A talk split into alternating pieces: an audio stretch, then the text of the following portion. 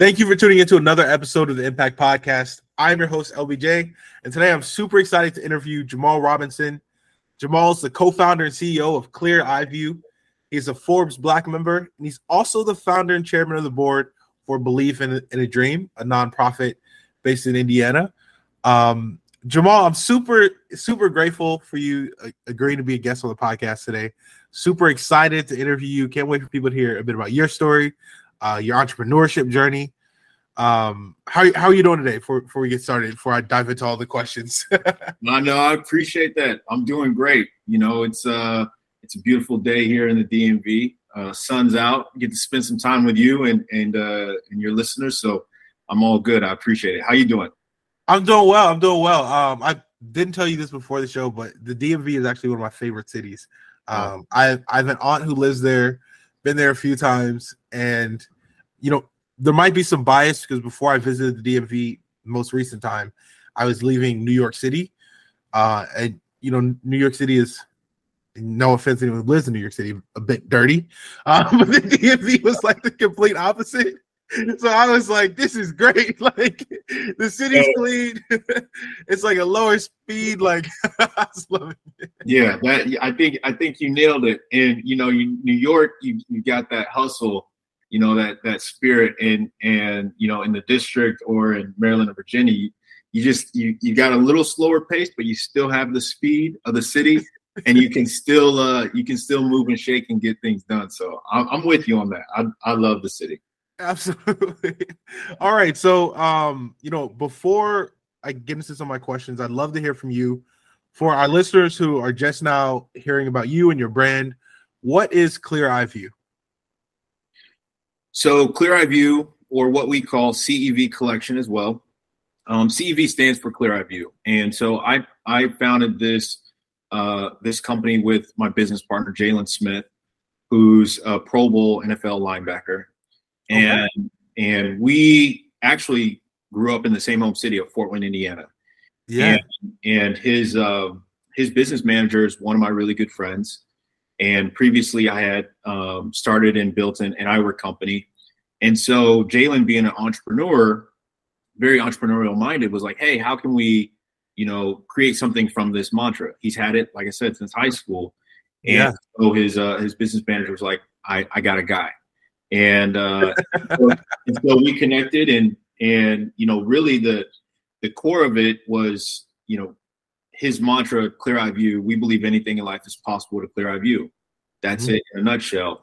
And so we wanted to create a brand um, that had and stood for more than the product we sell, first and foremost. So our vision is to empower everyone to um, see their true selves. And we really wanted to focus on the culture, Black culture, and infusing that into our product from our marketing, our messaging, the sizing, the style of our product, telling stories. Every product we uh, we put out is named after a black visionary. Yeah. So um, that was the start of it. Uh, you know, two guys from Indiana, uh, one being a professional football player, other being entrepreneurial, um, putting our heads together and, and seeing what we can uh, put a dent in the world. That's that's incredible. Um, I want to dive into to that in just a second. Um, but before we go like all the way into that, um, I'd like to take a second. You know, you mentioned you're from Fort Wayne, Indiana. What were those early years like for you? Because you know, you know, you you you mentioned you're an entrepreneur at heart. Um, yeah, what were those early years for, for you? Did you like see any inclination that you might be an entrepreneur early on, or? I give a lot of credit to to my parents. And yeah. so I grew up in Fort Wayne.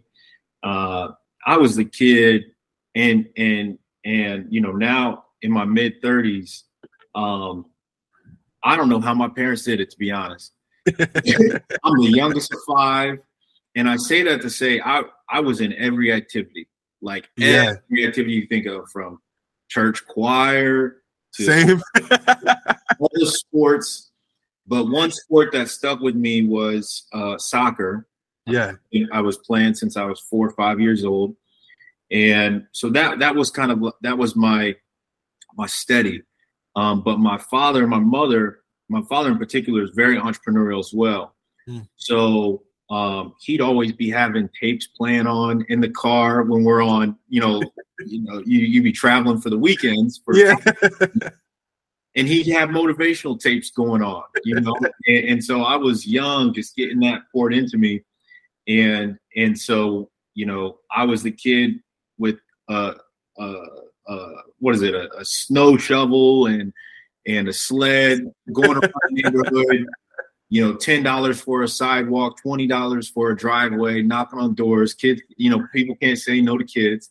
Yeah, that was that was really my entrepreneurial bug. Is it stemmed off my parents, and um, you know that you know I, I did everything I could to make money coming up. Um, yeah.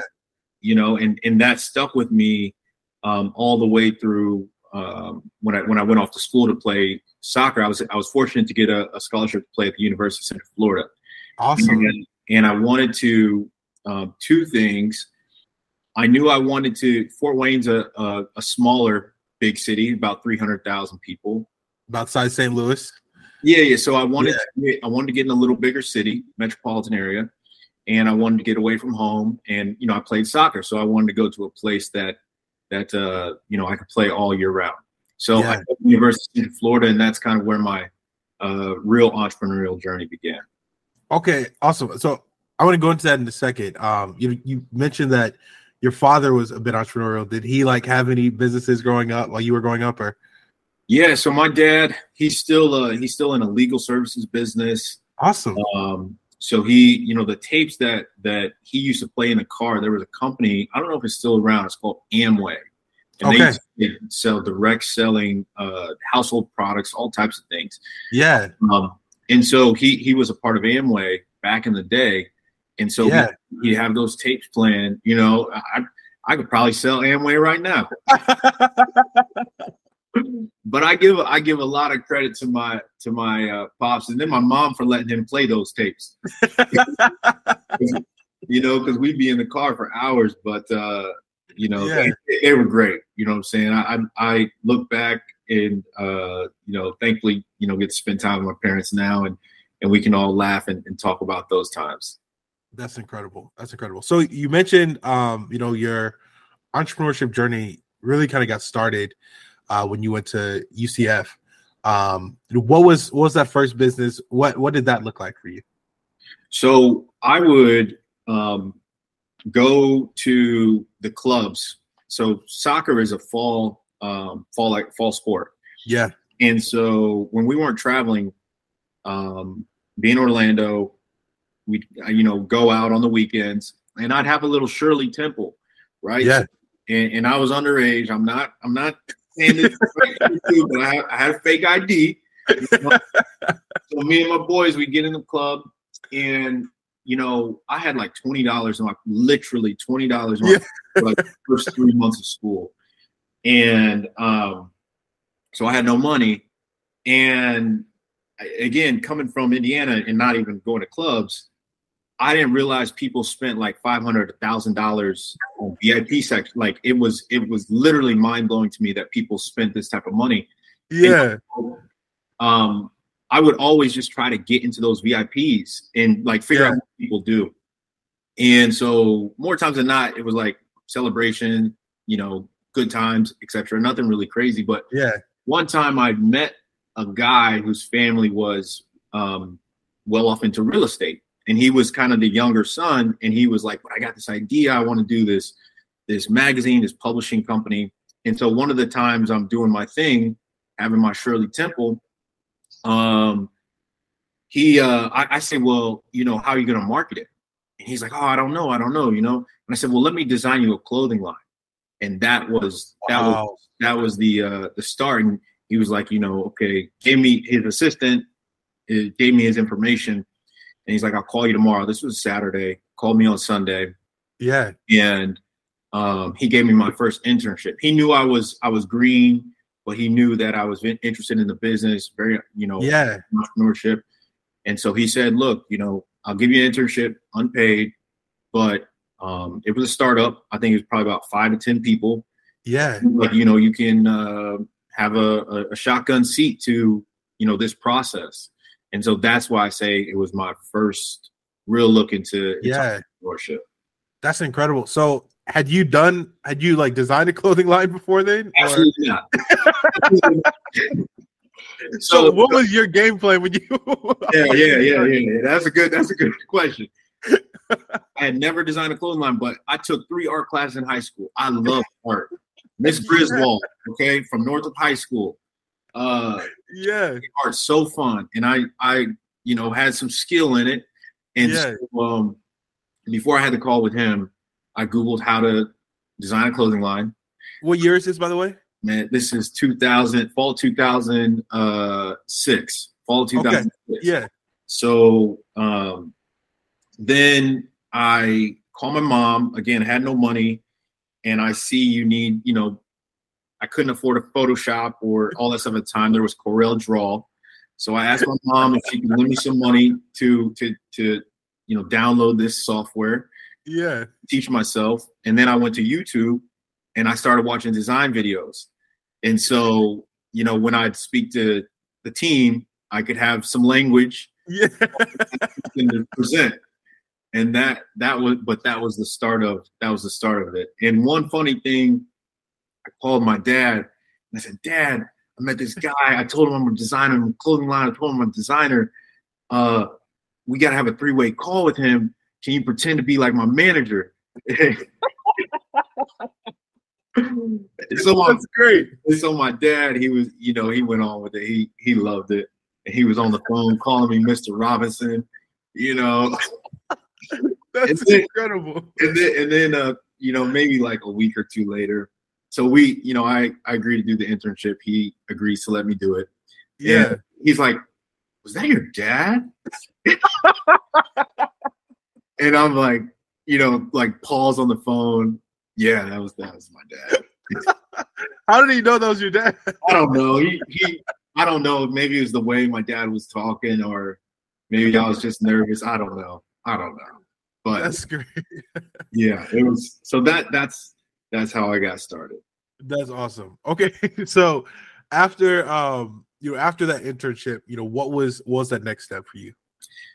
so this is going into my sophomore year now at ucf um, my coach knows that i'm going out on the weekends um, networking and um, you know you're going to the club? yeah he knows and, and but you know we're performing but we, my, right. We're my sophomore year we had a bad year Okay. and so and so my coach gives me the option to uh, re-earn my scholarship again soccer's in the fall so spring season is what we call it re-earn my scholarship in the spring um, or typically when you go from school to school you have to wait a year for a transfer Yep. window or he Yeah. said you know i'll give you your transfer papers you don't have to wait a year you can go play somewhere else basically Right. re- revoking my scholarship and um, Is it because of the the networking, or what you said you y'all had a bad year? We had a bad year. Yeah. So the Okay. class that I came in was heavily. Uh, they put a lot of scholarship money in that class, Okay. so he had to uh, reallocate or let people go. Yeah. Um, basically, you got to opt in or opt out. Okay. And so I ended up opting out. I go back home, and um, my creative wheels are turning. And you know, in the mall, they have these kiosks with like at that time it was like five dollars sunglasses yeah. again, I, I still have no, you know, resource, no money. Uh, but I get some glasses and I start to bedazzle them, Yeah. bling them out. So now this is like 2008. Bling is in. Ed Hardy's blowing up. And uh, um, if, if, if, if, if there's younger listeners, uh, you know, just Google Ed Hardy and you'll see what I'm talking about. But if you're, you know, 30 and up, you'll probably know what I'm talking about. Yeah. I was in I was in middle school, I think, when Ed Hardy was popping. The first time my sister came home with some Ed Hardy with an Ed Hardy hat, I was like, "What is that?" So like. That's it. So so that that um so then I was like, man, you know, I started on my parents' kitchen table designing these glasses, blinging them out. And um I don't know what my affinity was to glasses. I always liked them. Yeah. Like, uh, there was nothing really that it wasn't I just liked them. Looking have- back, I see you like need eye eyeglasses at all, or? I didn't. These were just sunglasses the sunglasses.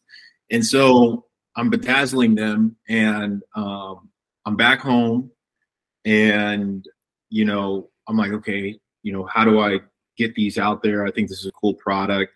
Yeah. Start going to concerts and getting backstage.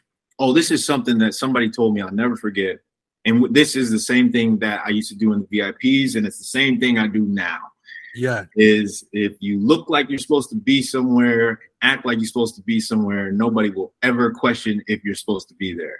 100%. Um, and so I'd get backstage and try to meet the artist. And long story short of it, Soulja Boy came into town and he and his team, uh, I told him I'm a designer because, you know, I had, I had one one design under my belt internship. So I was, you know, I'm a designer. Yeah. And, uh, you know, he, he was really hot then. And his team was like, okay, you know, show him what you got. And long story short of that, he he liked the glasses, and and that's, that's that was like the first validation and, and confidence booster I needed to keep going down that path of um, yeah glasses.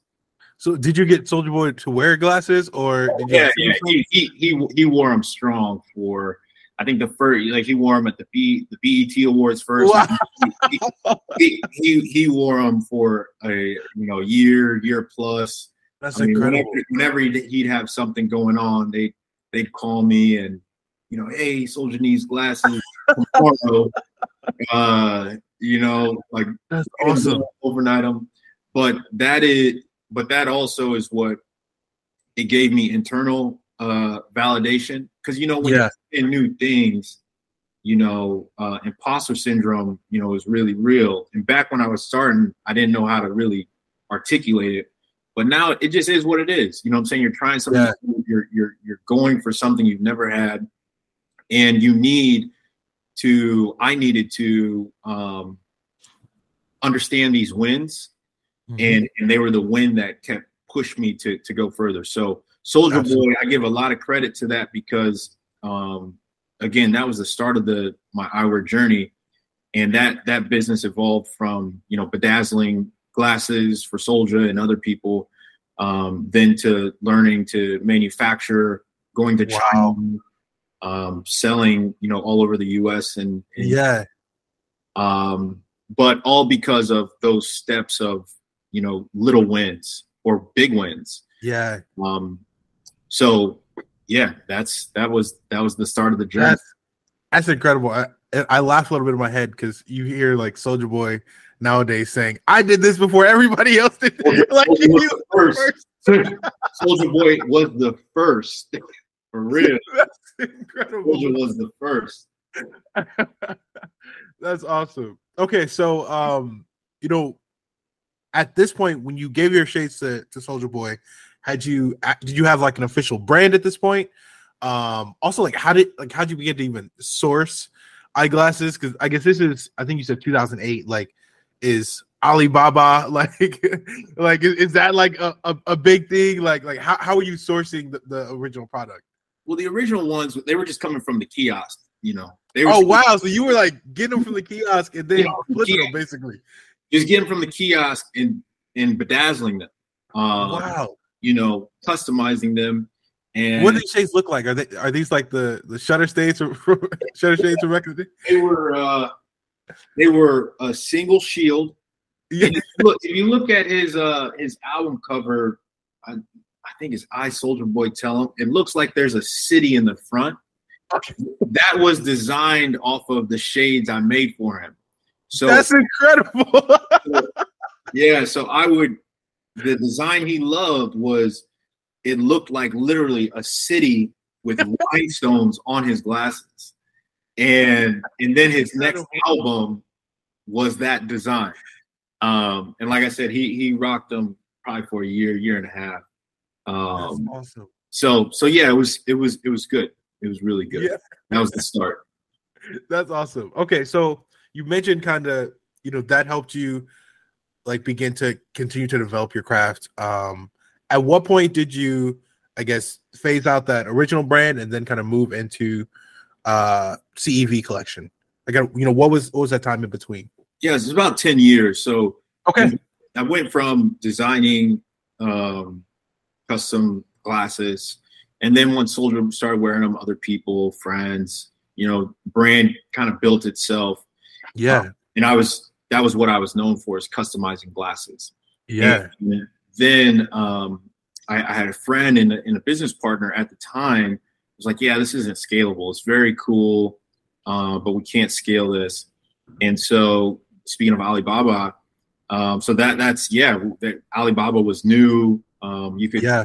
connect to factories, and so that's how I learned how to uh, manufacture, you know, overseas, design awesome. product, and so that that that company evolved from custom to manufacturing, and then um, we grew to my first office, which was in Chicago in the Pilsen neighborhood.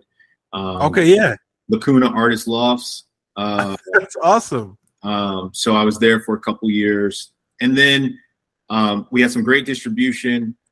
Made some missteps with over ordering product, uh, so learned from that as well. And then came back to Indiana um, after Chicago. In the next evolution of the businesses, we wanted to go direct to consumer, except through malls and mall kiosks. Okay. And at that time, I had started dating my now wife. Um, so I was in Houston, Texas. We opened the first one there. Um, and I knew for that business, I needed to be in Houston for another. Um, so it was one year, two years to really yeah. expand to the other malls and, and grow. Um, but I also knew at that time, uh, if I did that, I'd probably not have a girlfriend. Uh, she, she, was in DC and, and I was working a lot. So I chose to uh, close the business and then yeah. move to DC. Um, and now we're happily married one year just this past week. Awesome. Uh, Congratulations. Thank you. But in the course of that, like I said, Jaylon's business manager, who's Michael Lito, one of my really good friends um, from Rise Sports Advisors, knew that I had taken that company from inception to you know what we were able to do. Yeah. Um, and so that's when CEV came in. So it was about a 10 year period. Um, yeah. So 08 to 2018. And then that's when we started CEV. That's awesome. So as you were, it's kind of as you were building the initial brand, kind of you had the introduction with CEV.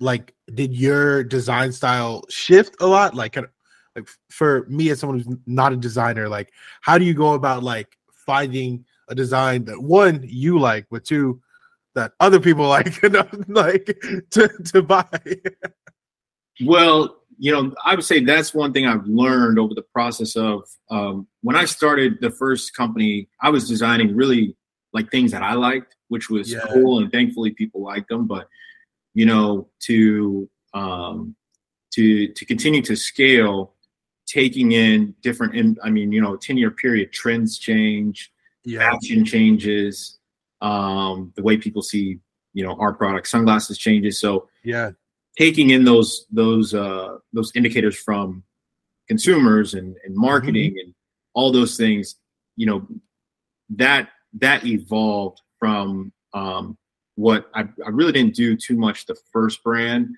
to how we're looking at things um, and how I look at things for CEV. So really, yeah. the, the, the, first company was great because you know I learned a lot.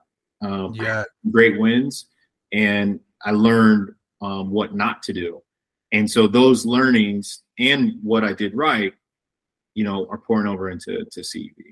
For sure. Um, okay, so you launched CEV. You know, what is you you have your friend and you know his manager come together and said, you know, we're gonna put this together. What was you all's first step from there? Like we wanted to we wanted to start small. So at the time, Jaylon was playing with the Cowboys. Yeah, um, and the Cowboys, um, we knew a couple things, which you know everyone knows. Like one, Cowboys are known as America's team. Strong, strong fan. You know, you can look at it any way you want, but that's that's what they're called. and so strong, strong fan base. Um, you know, Jaylon um, was was just coming into the league, mm-hmm. and and so we we knew from again my previous experience. Let's start with a couple styles and focus them. Uh, Jaylon also went to the University of Notre Dame, graduated sure. there as well. So we really wanted to focus on those two fan bases initially to start um, because we knew we had had strong uh, relevancy there. Yeah, we wanted to start with just a couple frames, which we did too, um, and see how things go. And so um, that was sort of it. And then also, we wanted to be really clear. Um, in the eyewear industry, if people don't know, is controlled by several international companies that have monopolized the industry. They're vertically, vertically integrated. So everything from um, insurance to retail distribution to products. Um, a handful of companies own that. So I knew from my experience that there's an opportunity. Um, one, there aren't any black owned brands at that level mm-hmm. um, in the industry. So yeah. we wanted to uh, plant a flag there and not only just be a black owned brand, but but tell the story, the products that align with black consumers. Because I'm sure as your audience knows, and if they don't, you know, um, we create the culture, we yep. create the trend. Um, yep. That's not a place. That's not a you know just a, a saying. It's it's statistically proven. Everything yeah. from music, fashion, um, historically, it has come by way of or through um, black people. So yeah. we wanted and saw that as a as an opportunity um, to be that bridge for um, for Black people around the world, and stand strong at that. So that's where we we have the phrase culturally inspired design. And so those that's those few things we, start, we started small. We knew there's an opportunity in the market from a local U.S. to global perspective. Um, and we knew also um, the strength of Jaylon's influence. Yep. That um, that would give us a pretty wide net to cast from a marketing standpoint, and so that's yeah. Those are the things of how we started. That's awesome. I I'm trying to remember who I was listening to. Um, it might have been um, Isaac Hayes the third. He's founder of Fanbase. I don't know if you've heard of Fanbase. It's like a um, he's basically created a social media company, um, entirely black owned. He used crowdfunding, basically equity crowdfunding, to really kind of allow us as a community, as a black community, to invest in his business early on. Um, but he was he was talking about the let's say potential impact of of black athletes and other creators coming together to to use our influence to grow our own businesses. So like I love to like to to I'm love hearing that in action and like how you all um were able to do that early on. Um I guess yeah, like like that that's that's super cool. Um so you've got the suppliers, you've you know figured all that out. You figured out your go to market strategy. Um you know, one question that I'm wondering as I listen to you talk, you seem like you are super aware and like super on top of understanding your market, understanding how you're gonna go to market. Where does that come from? Like, like how did you for, for that prospective entrepreneur, like who's like, all right, I know what I want to build, but I don't know how to get it to people. like, like how did you develop that? Well, I've I've I've had a lot of swings. Um, yeah, I think, I think as an entrepreneur, that's that's what it is, right? So I mean, uh, I can tell you story. I backpacked China for 30 days with a backpack and suitcase because the question I wanted to answer was, you know, how is this product made? How can I speak intelligently wow. about the product? So, I mean, I landed in Hong Kong and I went to Guangzhou, yeah. Jin, Guangzhou, Wenzhou, Beijing. I took yeah. I took Mandarin in college so I could try to speak with my, my suppliers. Uh, so you already knew like leaving college, this was you were going to need to well speak the, or you, yeah. What what I what I the question I had my to myself in college was what you know I want to be an international businessman. I knew that I, I knew I wanted to play okay. on a global scale. Yeah. When you look at languages that are spoken um, uh, uh, with business around the world, there's a handful. It's French, yep. it's Mandarin, and Spanish. Um, and so, in my world, being in product, um, it's really French and Mandarin that I should focus on. And again, yeah. I'm doing most of my business in China, so Mandarin is what I chose. But to answer your question, is I, I, I just keep swinging. you know, and that's what I Yeah. would encourage any entrepreneur that's getting started is at the at the you know, I was in Fort Wayne, Indiana, 300,000 people, small Midwestern town. And I just took advantage of every opportunity I could to meet people, took advantage Yeah. of every opportunity I could to get in front of people, whether it be, you know, influencers like a Soulja Boy or business people in the community. Yeah. Um, so that that would be my encouragement. And I'm still doing that today, living in, you know, um, the DMV. Any Yeah. that's how we got connected. Any opportunity that comes up, I take it, and I not only take it, but I try to learn from it. I try to grow from it. Um, so that's that's where that mindset came from, um, and that's how I look at building the product, building the company, etc. That's that's awesome. Um, you know, one question I have. So you talked a bit about the company, how you built the company.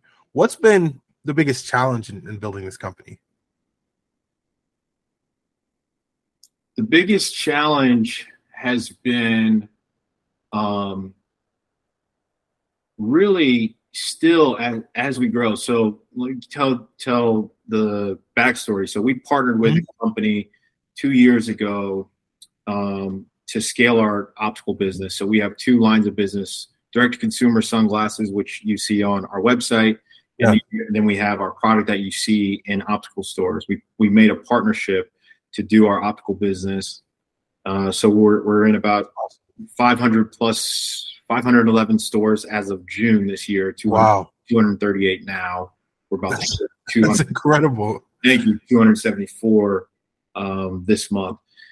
So I say that to say uh, it's the mental, I wouldn't even say warfare, but the mental aspect of Yeah. when you of when you have success or you've done things to keep challenging myself to push the boundaries to execute. Because when you get to a place um, where some things go right, you don't want to make a mishap. And I think that's a um, again for me personally. Uh, some people may be built differently, but mentally, and maybe you know, no matter where you're at in the journey, just always pushing the envelope and executing, and Yeah. never having a fear of failure. Like I said, starting out, you know, that imposter syndrome. I speak on that so much, and I speak on it directly because it's it's it's not in my mind. It is Mm. what it is. I'm addressing it, and I'm gonna move forward. Yeah, So, as an entrepreneur building a business and a growing business, um, it's always having that execution mindset and not having the fear of continuing to push the envelope, even when we're Wow. success. that's incredible. Um, wow. Um, okay, so at the beginning of the show, you mentioned that, and you talked a bit about it recently as well, but um, you mentioned that you really the one of the visions for CEV collection is to really infuse the the, the culture, infuse black culture into the eyewear. Um, what does that look like? Like, how, how do y'all do that? Like, that's that's super cool. So, one one thing that you know we think about is again naming of the the product after Black visionaries, right? So, Yeah, the blue light blocking glass I'm wearing right now, these are the Ashe glasses named after Arthur Ashe. Yeah, website, you can see a little bit about Arthur Ashe. But what this does is it gives us a, a vehicle to talk about Black visionaries all the time. Um, you know, people that buy our product, we always love to say, "Hey, do you know this?" And it could be Black people, could not be Black people. yeah, They'd be like, "Oh my goodness, I did not know that." Um, that you know, that I learned something new.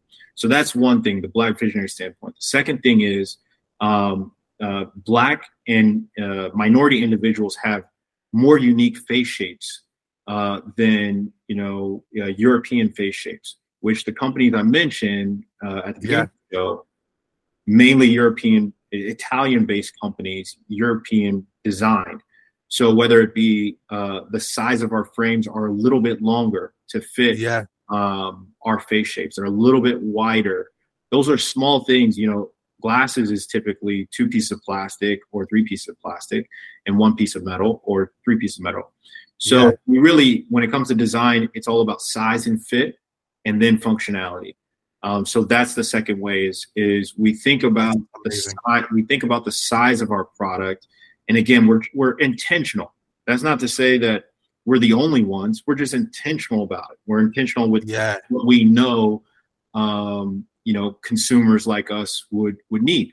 So the product can be worn, as we hope, all day long, uh, and That's it doesn't, incredible. it doesn't uh, become uncomfortable. So th- those would be the two the two ways: Yeah, the storytelling and then the the sizing. I love that. I love that. So you're also um, founder and chairman of the board of Believe in a Dream. Um, I'd love to hear a, a bit about Believe in a Dream. So, you know, as the name states, it's all about, I believe we all have a dream. And um, how that got started was, you know, after my first year of college, I'd go to my former high school, North High School in Fort Wayne, Indiana.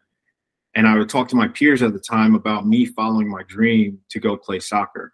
Yeah, And um, I realized, I told you a little backstory how I grew up. I realized a lot of people didn't grow up like that yeah, a lot of people didn't grow up with parents that were encouraging them.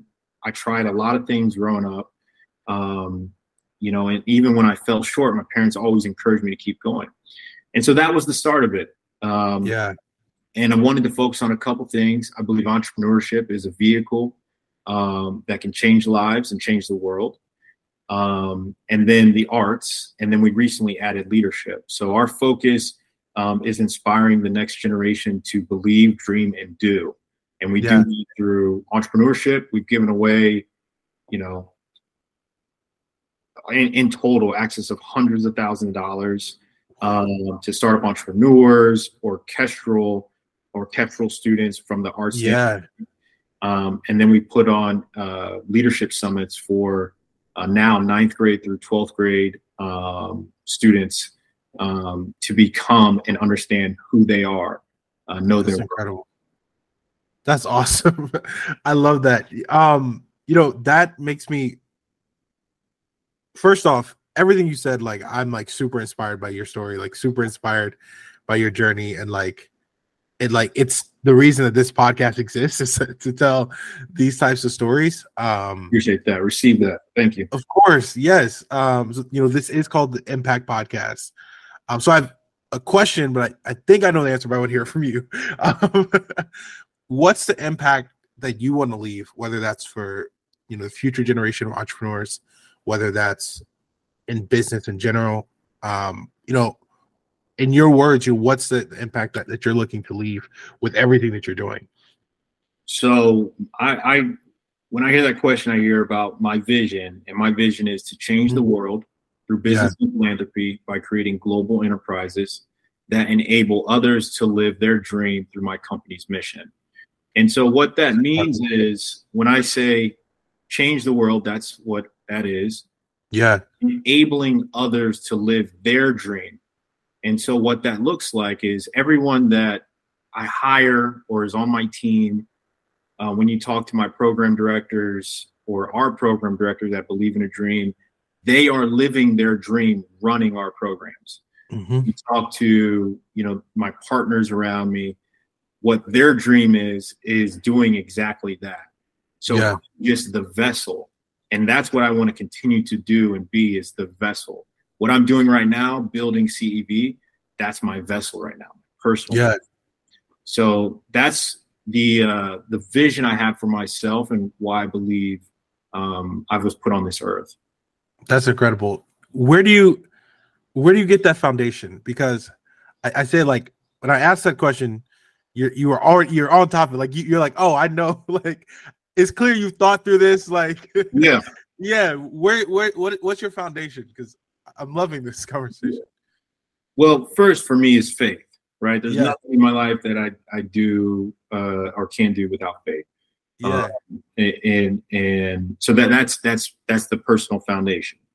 And it's a lot of I'm I'm always learning.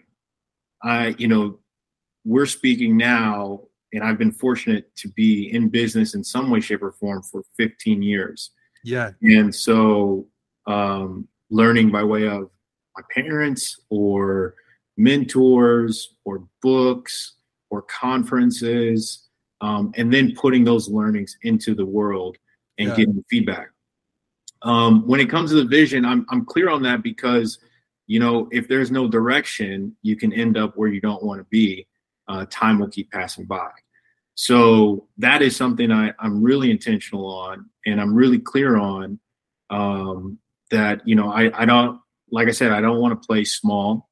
For me yeah. personally, I want to play globally, and uh, I want to do just that play. And I think business is is playing.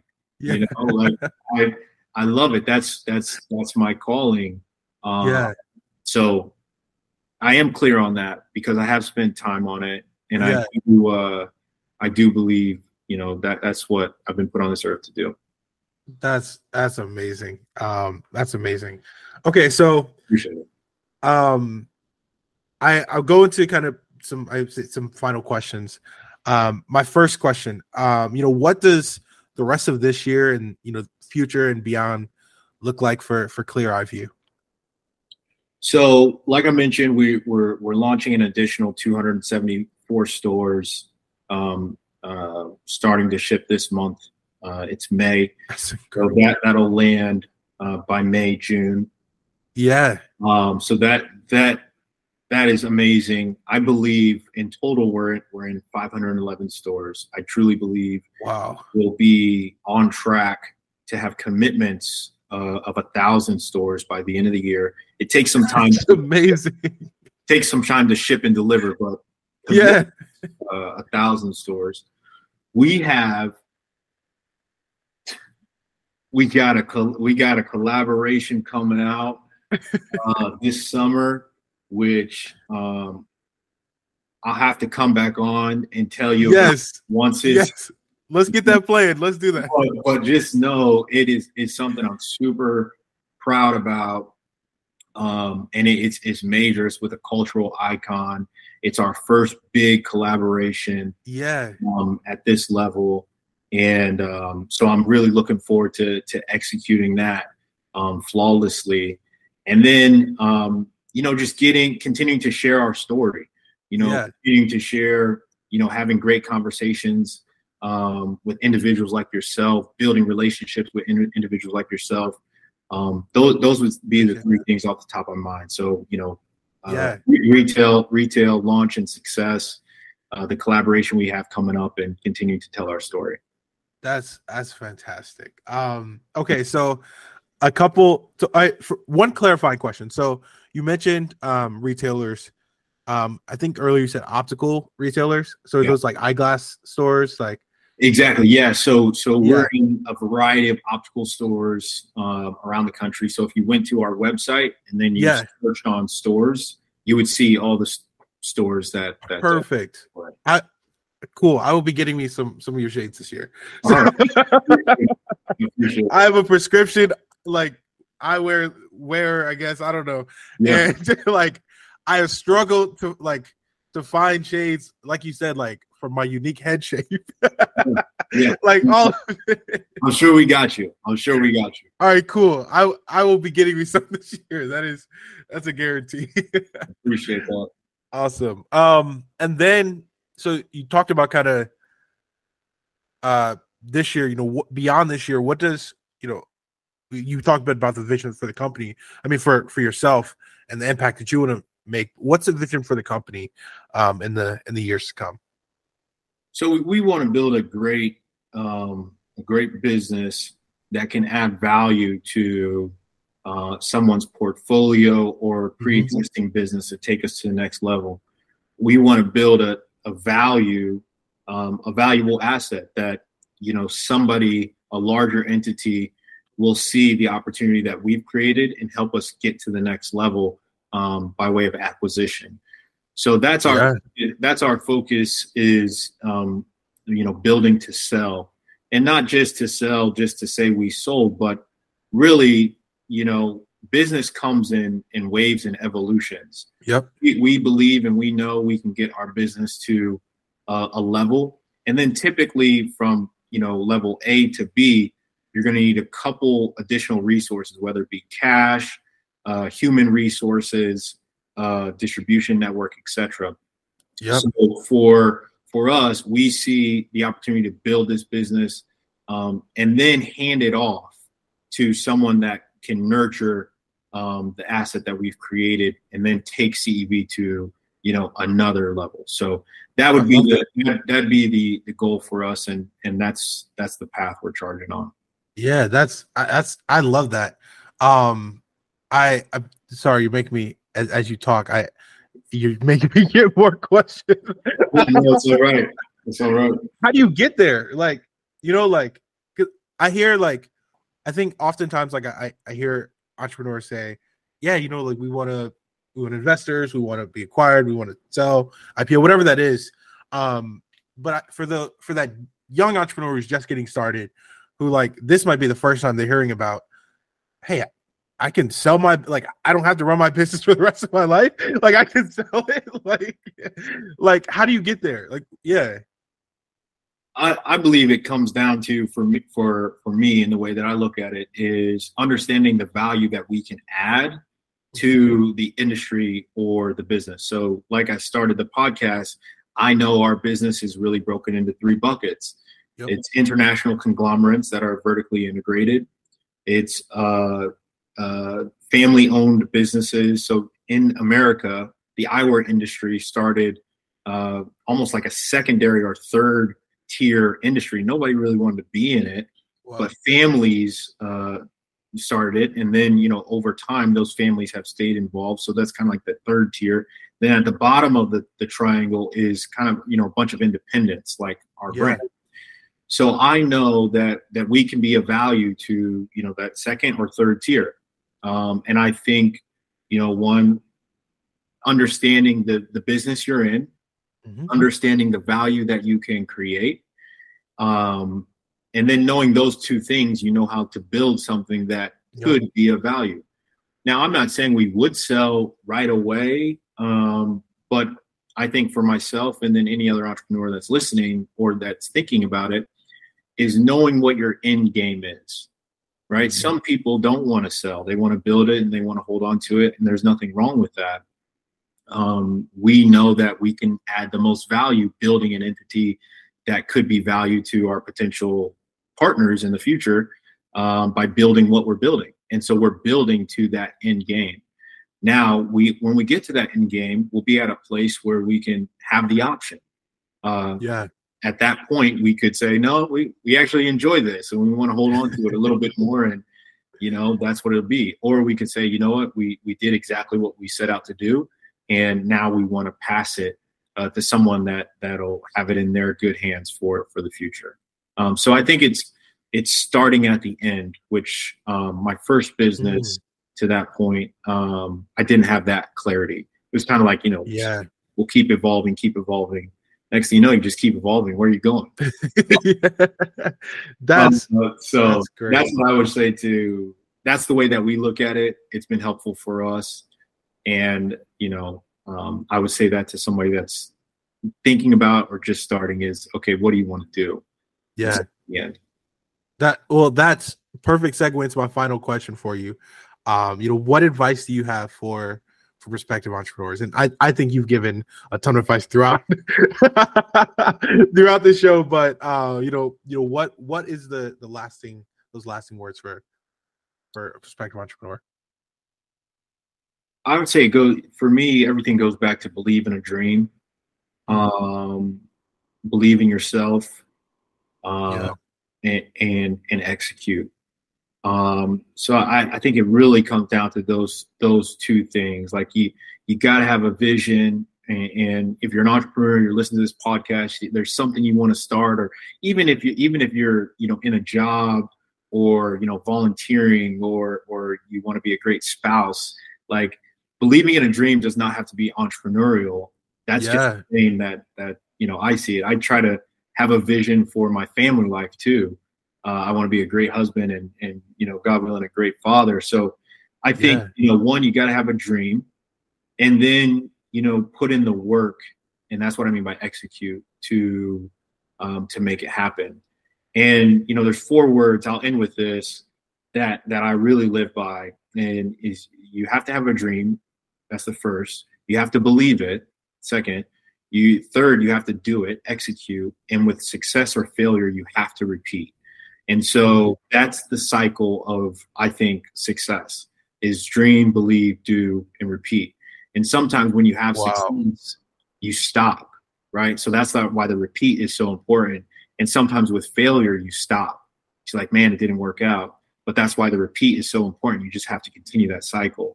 So I'd encourage anybody, like no matter if you're, you know, exited some businesses or you're just starting or maybe you're stuck, um, you know, those four words have, have been, you know, really helpful for me. So that would be my encouragement to you.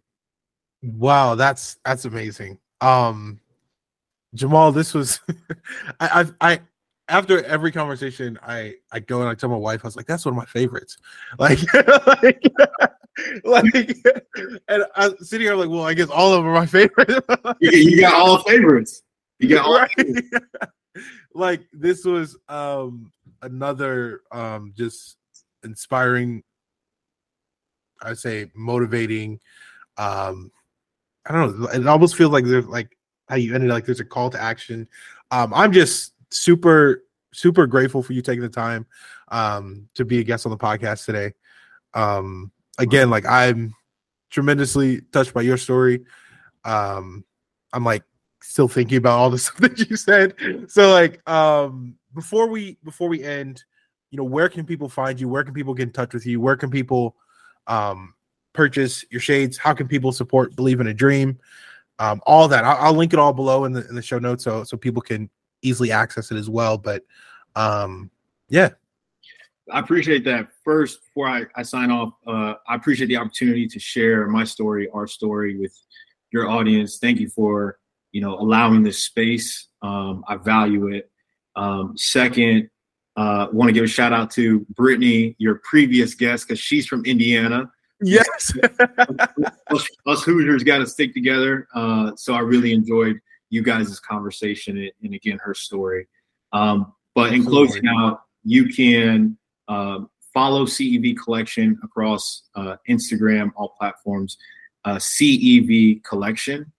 And then my email, feel free to drop me an email, ask me questions, or maybe you want to uh, push back on something I said, or maybe ask for uh, clarity. uh, it's just Jamal at CEVcollection.com.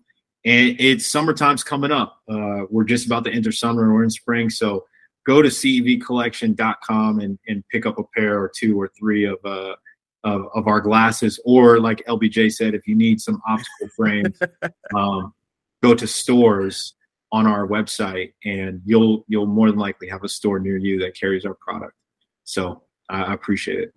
Awesome, awesome. Well, thank you again, Jamal. Um, yeah, super excited for for the year ahead for y'all. Um, congratulations to, you. to you and your entire team for all of your success and um sending up prayers for continued success.